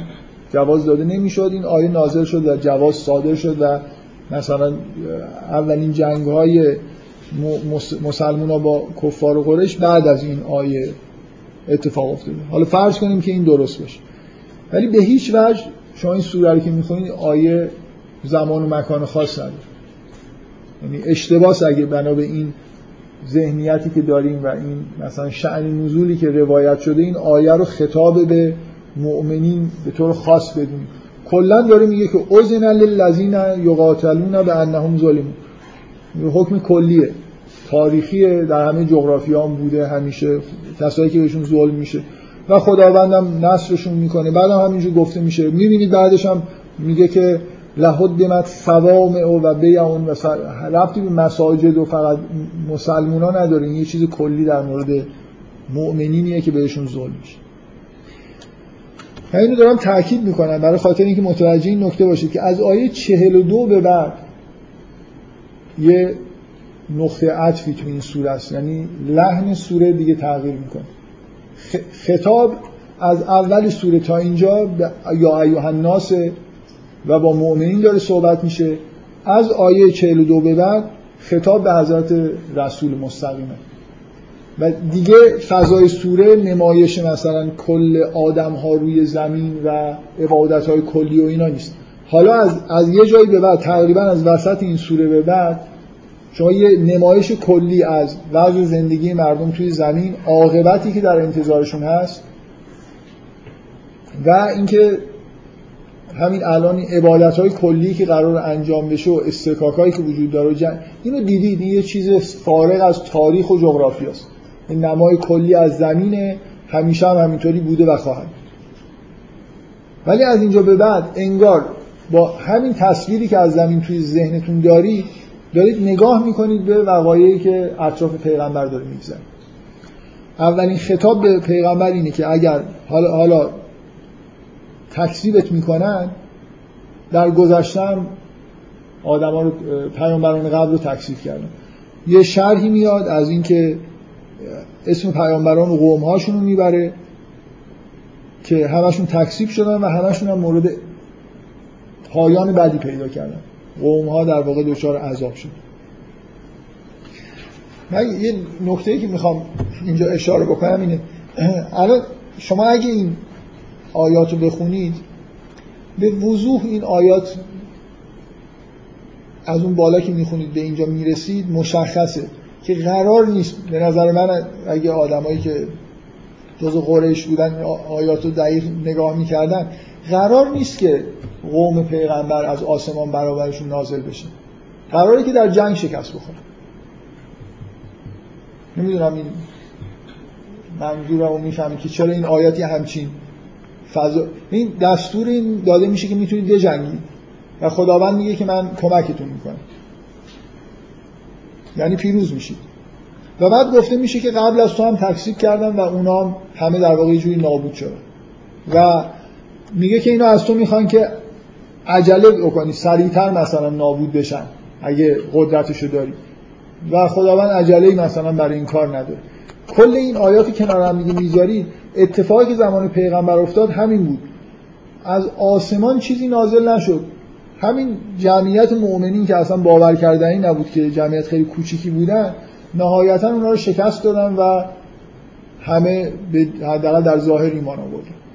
این فضای این سوره یعنی وصف شدن این تصاویر عذاب هایی که در قبل شدن قوم ها اومدنش بعد از آیات مربوط به جهاد و اون وعده ای که خداوند میده که من کمک می‌کنم به شما ان الله لقوی عزیز. اینا در واقع یه جوری همون پیشبینی همون اتفاقیه که در زمان پیغمبر افتاد. اتفاقی افتاد این نبود که مثل اقوام گذشته مثلا غریه هاشون نابود بشه و نمی‌دونم زیر و رو بشه. اتفاقی که افتاد این بود که در جنگ شکست خوردن. در مقابل نیروی مسلمون ها شکست خوردن و مجبور به ایمان آوردن شد. در بعد از این آیات همین از ابتدا که از اینجا به بعد خطاب به پیغمبره و شما دارید ماجراهای صدر اسلام رو انگار می‌بینید. دیگه این شکلی نیست که شما مثلا یه ویو کلی از تاریخ و جغرافی های زمین داشته باشید و داره از الان گفته میشه که شما پیروز میشید و اینا لازم نیست که عجله بکنن. به زودی این اتفاق میفته واقعا فاصله بین این مثلا نزول این آیات و پیروزی کامل مسلمان ها شاید کمتر از 6 7 سال.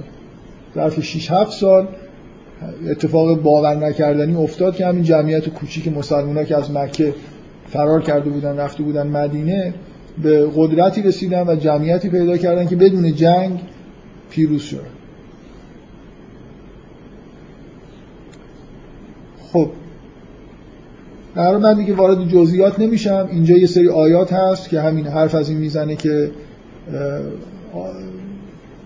قبلی ها در واقع مجازات شدن و میگه که از تو می‌خوان که یستعجلون که بالعذاب. ولن یخلف الله وعده. خداوند وعده خودش تخلف نمی‌کنه. به این عذاب نازل میشه.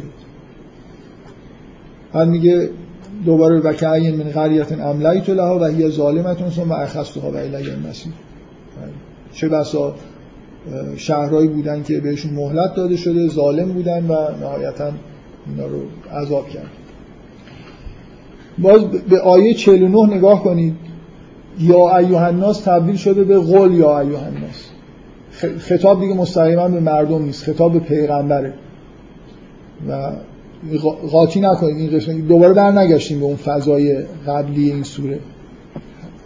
مخاطب این آیات پیامبره و از طریق پیامبر حالا به مردم میگه به مردم بگو انما انا لکم نذیر مبین. که من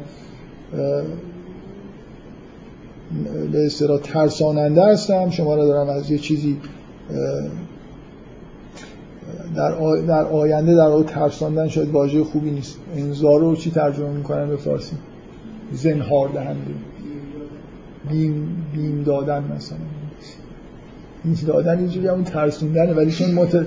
متعارف نیست آدم می‌تونه یه زنهار دهنده مثلا. یعنی کسی که داره اعلام خطر می‌کنه. نه اینکه به ترسوندن با اعلام خطر کردن هشدار دهنده. آفرین. انذار میشه هشدار داده بگو که من هشدار دهنده هستم هشدار دهنده آشکار فلذین آمنو و دوباره اینکه مؤمنین در به سعادت می‌رسن خب قطعه بعدی من با توجه به وقت زیاد در موردش صحبت نمی کنم از این جاهای بحث برانگیزه دیگه. که اگه بدونید شنیده باشید این همون آیاتیه که بعضیا در شأن نزولش میگن که مربوط به اون ماجراییه که این مرحوم سلمان رشدی آیات شیطانی رو نوشته. یه یه روایتی وجود داره که پیامبر یه روزی داشته قرآن رو مثلا وحی رو میخونده و یه آیه رو شیطان بر زبان پیامبر جاری می‌کنه که بعدا مثلا چیز میشه. یه روایت که روایت معروفی نبوده ولی در صد سال اخیر به همت مستشرقین تبدیل به یکی از معروفترین ماجراهای مثلا تاریخی زمان پیغمبر شده در حالی که هیچ سند و مدرکی درست حسابی نداره. چون واقعیت اینو برای تعداد درصد بالایی از مستشرقین با خیلی با نیاتی می اومدن در مورد اسلام مطالعه می‌کردن. کشیش بودن یهودی های مؤمنی بودن و کلا نسبت به اسلام احساس خوبی نداشتن واقعا خیلی از مستشرقین یه جوری با برنامه اومدن ببینن چی می‌تونن پیدا کنن توی مثلا اسناد مدارک واقعیت تاریخی اینه که خب هیچ روایت روشن و به اصطلاح مستندی وجود نداره ولی برای این داستان شده که از داستانه معروف مورد علاقه خیلی ها. و بعد که دیگه این ماجرای کتاب آیات شیطانی پیش اومد که دیگه فکر کنم الان خیلی از آدما توی دنیا خارج از دنیای اسلام اگه یه چیزی از تاریخ اسلام بدونن این ماجراست احتمالاً برای خاطر اون کتاب و بعدم فتوایی که بعدش داده شده و تبدیل به قائله بین المللی شد. مرحوم سلمان رشدی هم که گفتم منظور خاصی نداشتم. برای کتاب مزخرفی نوشته ولی خب حالا اینکه این قائله ای که بعدش به وجود اومد لازم بود که به وجود بیاد اون بحث جداست. در حال اینجا یه آیاتی هست که ابهام داره و معمولا وقتی یه آیاتی ابهام داره خوب نمی‌فهمن براش داستان درست کردن. شما خیلی از وقتا شن نزولایی که میشنوید اتفاقا اینجوریه که یه جایی یه آیه خیلی معلوم نیست یعنی چی و بعد اطرافش یه داستان سرایی شده که مثلا اینجوری شد که این آیه نازل شد. حالا این اصلا اینکه ربطی به ماجرای خاصی داره یا نه اگر ماجرایی هم وجود داشته باشه ما وقتی داریم این سوره رو می‌خونیم اینجا قرار نیست که داستان تعریف بکنیم. قراره که این آیات رو همینجوری بخونیم و بفهمیم.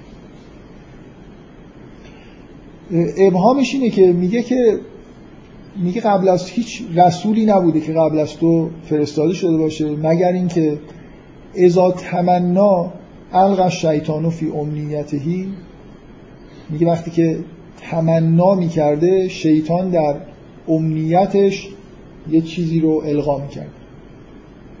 خب تمنا به طور معمول مثلا به ترجمه بشه آرزو کردن. به طور متعارف یعنی وقتی پیامبر پیامبران قبل هم آرزو می‌کردن شیطان در این آرزو چیزی رو القا می‌کرد. و خداوند اون چیزی رو که شیطان القا می‌کرده رو نسخ می‌کرده. و آیات خودش رو محکم می‌کرده. و الله علیمون حکیم. یعنی چی؟ یعنی وقتی پیامبران آرزو می‌کنن شیطان دخل و تصرف می‌کنه در آرزوشون و خداوندم جلوی دخل و تصرف شیطان رو می‌گیره. می‌تونه معنیش این باشه دیگه. حتی پیامبران اگه آرزو بکنن برای آینده مثلا فرض کنید یه آرزوهایی داشته باشن شیطان می‌تونه تو این آرزوها دخالت کنه. اگه این ترجمه درسته من قرار نیست که الان توضیح بدم که این آیات یعنی چی. قراره که بگم که حداقل اختلاف سر چیه. وقتی دارن مفسرین چه تعبیرایی از این آیات کردن. اگه اینجوری ثم یحکم الله آیاته یعنی چی؟ خداوند آیات خودش رو محکم می‌کنه. و بعد سوال جدیتر اینه که میگه لیجعل ما یلغ الشیطان فتنه للذین فی قلوبهم مرض. و القاسیت قلوبهم. اگه در درون پیامبری اتفاقی افتاده خداوند جلوشی گرفته این چجوری آزمایشی برای کسایی که فی قلوبهم مرض؟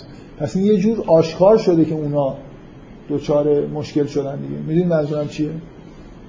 اگه صرفا در دل پیامبران یه اتفاقی میافتاد وقتی داشتن آرزو می‌کردن یه القاعاتی صورت می‌گیره خداوندم اونا رو نابود می‌کرد چجوری این رفت پیدا می‌کرد به فی قلوبهم مرض؟ ولی یعلم الذین اوتوا العلم انه الحق من ربه. خب یه خورده این ترجمه به این دلیل که معلوم نیست که با بیرون از قلب پیامبران چه مثلا ارتباطی پیدا می‌کنه خوب جور در نمیاد. خوب جور در نمیاد و من نمی‌خوام بگم که جور در نمیاد. ترجمه دیگه این که تمنا به معنای قرائت کردن هم هست. شما مثلا می‌تونید تمنای کتاب یعنی خوندن کتاب. در زبان عربی این اصطلاح هم وجود داره که همین واژه رو به معنای خوندن به کار می‌بره.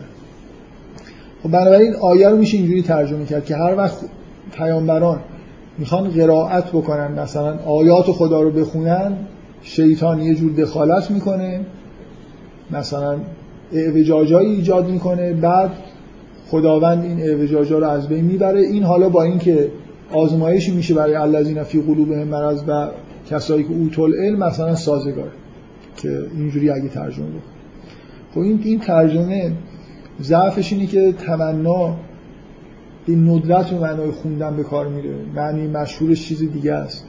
و اینکه بازم خب این معنیش چی میشه؟ معنیش میشه وقتی که پیامبر داره می‌خونه شما معنیش این نمیشه وقتی پیامبر داره می‌خونه شیطان بر زبان پیامبر چیز دیگه جاری می‌کنه. ممکنه توی جمع مؤمنین یه دخالت هایی بکنه. یعنی مثلا بعد یادشون بمونه و اون القاعات رو بعدا خداوند از بین می‌بره. به هر حال مسئله با این جور در میاد که یعنی چی که من یحکم الله آیاته برای اینکه اینجا حرف از قرائت مثلا آیات می‌تونه باشه. ولی باز ترجمه ترجمه خیلی خوبی نیست. بفهمید چون القای شیطان میشه با تجربه قبلش معنی کرد که چه جوری صورت می‌گرفته. که القای شیطان چه جوری بوده؟ مثلا آیه 51 میگه یه عده آدمای صاف فی آیات ما معجزه. یعنی که آدمایی القای شیطان از طریق آدمایی بوده که حالا سعی می‌کردن که آیات خدا رو آیات آیات خدا رو عاجز نشون بدن. معاجزی یعنی اینکه مثلا غلبه شما یه دوچار عجز کردن یعنی مثلا استیلا پیدا کردن شما می‌خوان که مثلا جلوی آیات شیطان قدرت نمایی بکنن آیات شیطان آیات خداوند رو از بین ببرن. خب این معنیش این میشه که در مثلا فرض کنید قرائت قرآن نه اینکه پیامبر اشتباهی بخونه ولی یه عده میان آیات مثلا دروغی درست می‌کنن. یا میان یه تغییر شکلهایی به آیات میدن و در اثر القای شیطان این کار می‌کنن و خداوند حالا جلوی این چیزو می‌گیره. این در واقع این نوع نگاه متناسب با اون حرفیه که در مورد همون روایت تاریخی روایت روایتی, روایتی وجود داره که قریش اینو ساختن یه آیه دروغی ساختن و نش دادن گفتن پیغمبر اینو گفته. نه اینکه خود پیامبر بنابراین این مثلا ترجمه شما به این می‌خوره که مثلا کفار عمدن یا الذین فی قلوبهم سهوا آیه رو طور دیگه گفتن چیزی اضافه و کم کردن و باعث شده که. به هر حال همه این حرفا مبتنی بر اینه که تمنا رو به معنای خوندن معنی بکنه. حالا من وارد بحث نمیشم ولی مثلا المیزان یه جور بحث کرده که با همون معنی آرزو کردن ترجمه کرده و بذارید این بمونه برای جلسات بعدی دقیق تر داریم بحث می‌کنیم. خب، بنابراین بذارید وارد فضای اطراف پیامبر شدیم و دیگه حالا اون انگار اون وضعیت کلی که توی ذهنمون بود بذارید ویژگی من چیز کلی در مورد این آیات تا آخر سوره این دو سه صفحه بگم. ویژگی کلیش اینه که شما به ماجراهای واقعی که داره اونجا اتفاق میفته دارید نگاه می‌کنید. ولی به شدت با همون پیش زمینه که پیدا کردید از اون فضای کلی که تو ذهنتون شکل گرفته از اقسام مردمی که وجود دارن و اتفاقایی که قرار بیفته. یعنی یه جور ببینید از اول سوره تا اون آیه 42 کاملا کلیه. نه زمان داره نه مکان داره. یه دیدگاه ویو به خیلی از راه دورم دارید از زمین می‌بینید. از یه جایی این سوره داره حالا انگار وقایعی که اطراف پیغمبر داره میگذره و این زمان و مکان خاص رو به عنوان یه نمونه از همون چیزی که انگار قبلا گفته شده بهتون نشون میده. یعنی همون سه نوع آدم وجود دارن همون اتفاقایی که اونجا گفته می‌شد. مثلا اونجا یه آدمایی بودن که یجادل فی الله به غیر علم.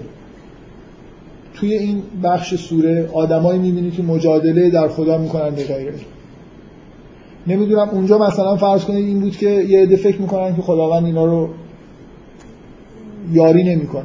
اینجا آدمایی می‌بینید که همچین تصوری دارن و الی آخر.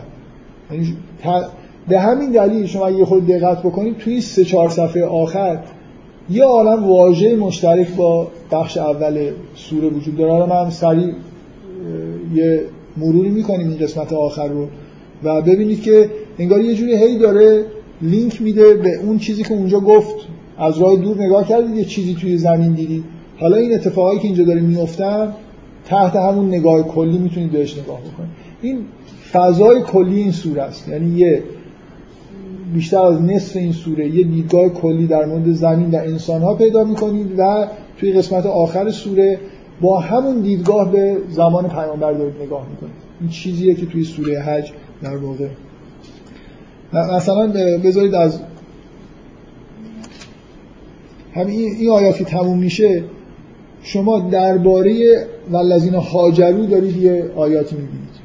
آخرین چیزی که توی اون ویو کلی بود مسئله جنگ بود مسئله این بود که یه عده از خونه زندگی خودشون بیرون رانده شده بودن که کاملا کلی بود.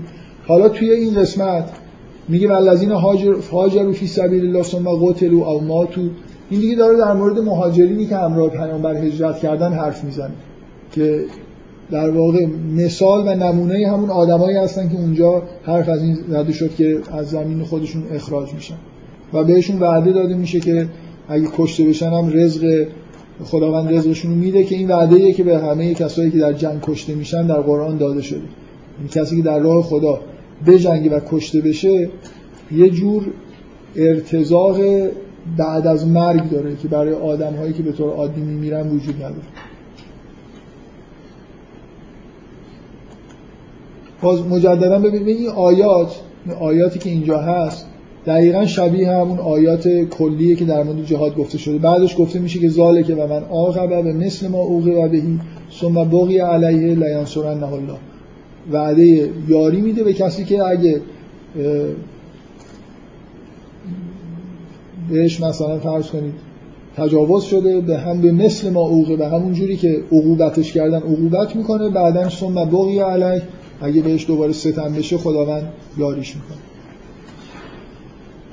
یه مجموعه آیات میاد در مورد اینکه شما قدرت خداوند رو وقتی که مثلا فرض کنید حرف از یاری زده میشه ببینید که آیات مربوط به وقایع طبیعیه که مثلا سلطه خداوند رو در جهان نشون میده.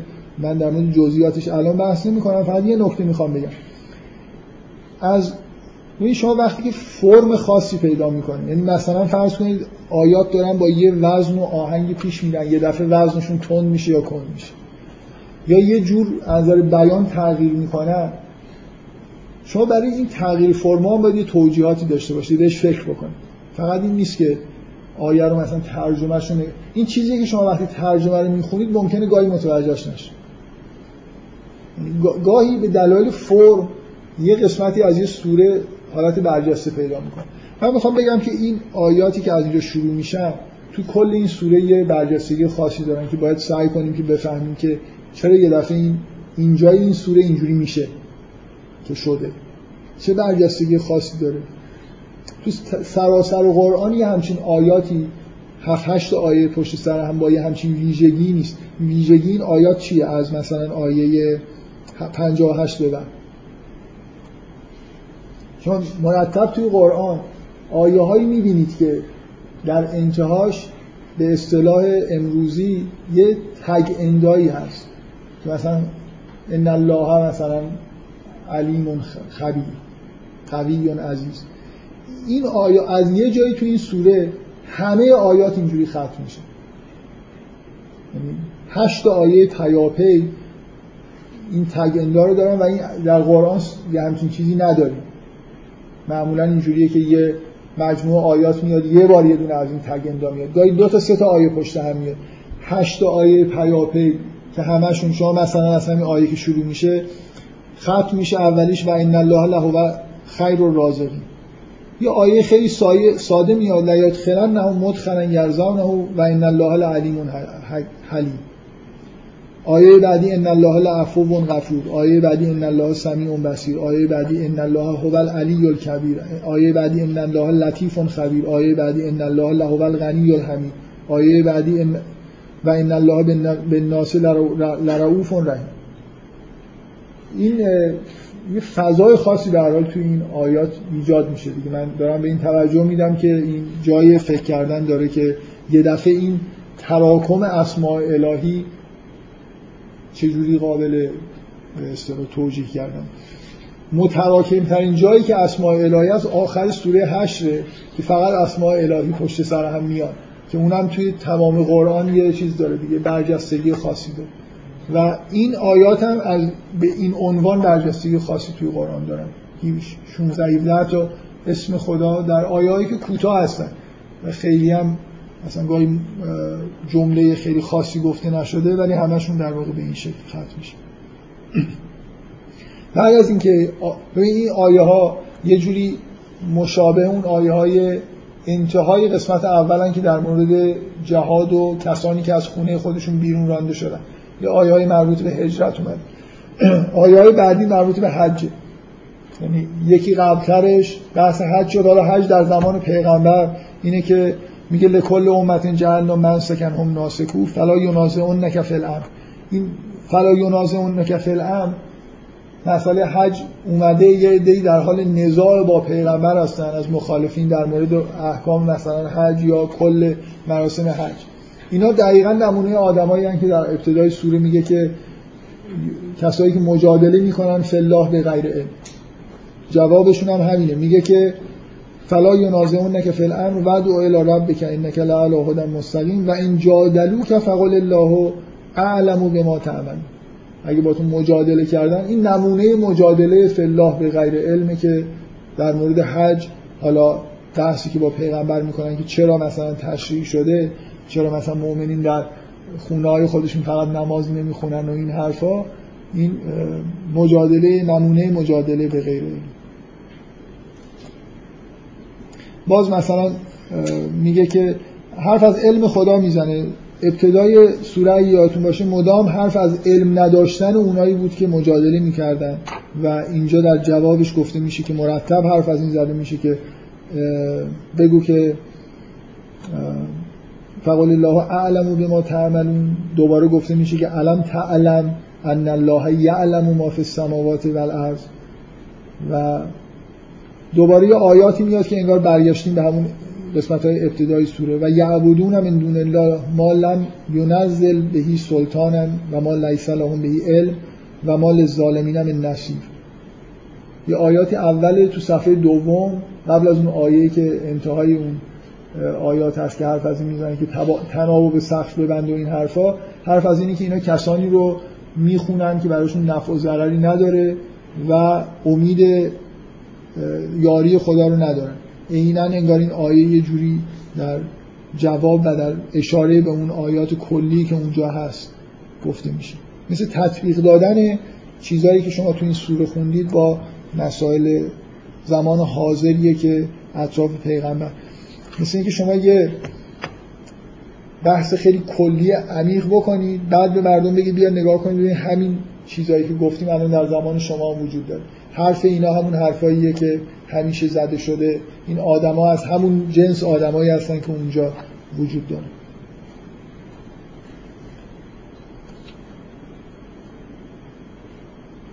خب بعد حرف از عکس عمل اینه در مقابل آیات الهی اونجا هم حالا من دیگه اشاره بعد از اون آیه سببن الاسما دقیقا این واژه آیاتونا و انگار این عکس عمل در واقع آدما در مقابل نزول آیات این تمثیل معروفه. اینکه کسانی که تدعون من دون الله یادتون هست که باز اونجا حرف از اینه که اینا کسانی از غیر خدا رو می‌خونن. اینکه اینایی که از غیر خدا می‌خونن لن یخلقوا ذبابا ولم اجتمعوا به باز دوباره انگار یه جور جواب ادامه دادن به اون آیات ابتدای سوره است و نهایتا سوره ختم میشه به اینکه همین فضایی که من الان دارم توصیف می‌کنم و به سراحت در موردش حرف می‌زنه. انگار این دعوت رو مسلمون ها رو جا میده در کل تاریخ زندگی انسان ها توی زمین. یعنی حرف از این می‌زنه که شما همون هایی هستید که ابراهیم قبلا حرف ابراهیم تو این سوره اومده همون هایی هستید که ابراهیم به شما گفت مسلمی. مثل ببینید این قسمت دوم سوره این یه مقطع خاصی رو که مردم ببین آدما معمولا چیزی که اطرافشون میگذره و نزدیکشون هست رو راحت نمی‌تونن تحلیل بکنن. خطوط کلی و واضحی که مثلا وجود داره رو ببینن. این قسمت دوم سوره انگار این فضایی که الان هست اطراف پیغمبر حرفایی که زده میشه آدمهایی که وجود دارن و داره تو اون فضای کلی تاریخی که تو این سوره در واقع توصیف شده جا میده و انتهای سوره دیگه این کاملا به سراحت انجام میشه. حرف از این زده میشه که شما همون موجوداتی هستید که ابراهیم مثلا فرض کنید در موردتون حرف زده براتون اسم گذاشته. این جنبشی که الان در عربستان توی این زمان ایجاد شده با همین فضایی که اطرافش در واقع وجود داره این در کل تاریخ یه همچین چیزی داره. یه همچین جایگاهی داشته و شما توی همون در واقع انگار تقسیم بندی ها و روایتی که از تاریخ کردیم صدق می‌کنید. و به طور مداوم حالا من دیگه خیلی یادداشت نکردم راستش دفعه قبل یادداشتی که آورده بودم توش چیزایی بود که الان همراه نیست. که چقدر واجه های مشترک وجود داره که هی برمیگرده به همون مثلا. مثلا ببینید سوره ختم میشه به هو مولاکم فنعم المولا و نعم النصیر. شما نمی‌تونید اینو بخونید و یاد این نیفتید که مثلا اول سوره خوندید که ید او لمن ذره ذره اقرب من نفعه لبئس المولا و لبئس العشیر. این وصف اول سوره در مورد اونهاست. حالا وصف انتهای سوره در مورد مسلمان اینه که فنعم المولا و نعم النصیر. یه عالمه یا مثلا فرض کنید وقتی که می‌خونید که میگه که بهشون میگه که کارهای خوب انجام بدید فعقیم الصلات و آت و زکات و اعتصموا بالله هو مولاکم. این باز دوباره یاد این میافتید که یه جایی گفته که اینا آدمایی هستن که وقتی در زمین مستقر بشن عقیم و سلات و آت و زکات و نمی‌دونم امرو بالمعروف و منکر می‌کنن. این به حال شیوه در واقع بیان قرآن تو این سوره که یه ویو کلی از تاریخ و جغرافیا بده و بعد بیاد این یه جوری در زمان پیامبر انگار جزئیاتش رو به مردم نشون بده یه جور سبک کلی و فضای کلی این سوره است. حالا من دیگه وارد جزئیات نمیشم فکر می‌کنم اگه یه جلسه میذاشیم در مورد سوره حج صحبت می‌کردیم حالا من یه خود سریعتر و با یه مقدار بحث کمتر یه همچین چیزی می‌گفتم. مثلا کل سوره حج در مورد این. و امیدوارم که در ادامه متوجه بشید که این یه جلسه هایی که می‌ذاریم خیلی چیزی توش گفته نمیشه. یعنی بیشتر از این نمیشه گفت. الان من محکوم نمی‌تونید بکنید که چیز کمی گفتم. سعی خودم واقعا کردم. دو جلسه هم بحث کردیم ولی نه در مورد دلایل حرفی می‌زنیم نه چیز عمیقی. و همیشه هم یه سری آیات میمونه که حتی معنیش هم خیلی ممکنه توی یه جلسه روشن نتونی بکنیم. حالا انشاءالله از جلسه آینده وارد جزئیات بیشتر بشیم